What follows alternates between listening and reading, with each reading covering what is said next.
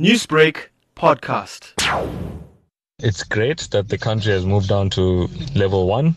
Um, I unfortunately do not welcome this decision, purely based that should our numbers go up, uh, should things go down south, because there are predictions of a second wave, um, our hospitals and all of our government institutes have not been catered for these things.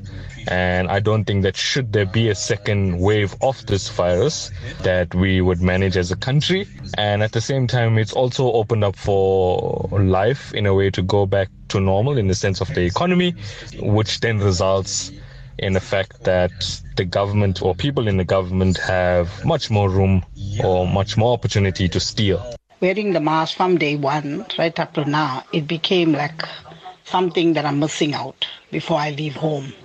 And with me, I became very, very uh, careful because not knowing my eldest nephew died with no COVID. So it became so serious into my family that me, every every day or every minute that I leave the home or anyone come to my door, I got my mask on. Despite the fact that cigarettes and alcohol were banned, smokers were still smoking and drinkers were still indulging.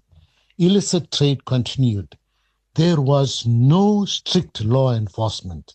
Law enforcement officers must clamp down on people who are disobeying the regulations. There must be a zero tolerance on corruption. My personal view on lockdown has seen a lot of people happy, uh, partying. I've also seen a lot of people behave ill mannered. The street, even at 2 o'clock in the morning, I've seen a lot of vehicles, a lot of people visiting taverns, are open at that time.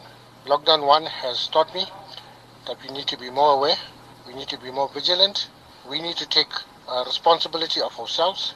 We should be the ears and the voice in our community.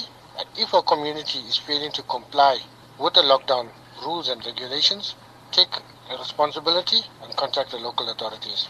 It's good that we are on level one and people can get back to some bit of normality in their lives as much as we are in lockdown one, the virus hasn't gone yet. And uh, most people are not using the mask, firstly. Uh, social distancing is not, is not being observed, also in certain stores.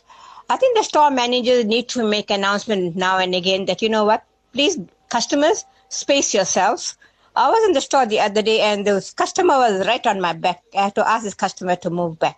Please, people, especially at functions, please respect and social distancing and use your mask. Most welcoming level one for now economy doors to recovery opens. We've come a long way from level 5 to level 1 only to be responsible citizens and not to become complacent towards saving our life and that of others. For the pandemic is not over by a long shot. Stringent measures in places, example opening of borders and international flying, would have to be adhered to. Thank you, Mr. President and the Command Council, for such a sterling job. Newsbreak, Lotus FM, powered by SABC News.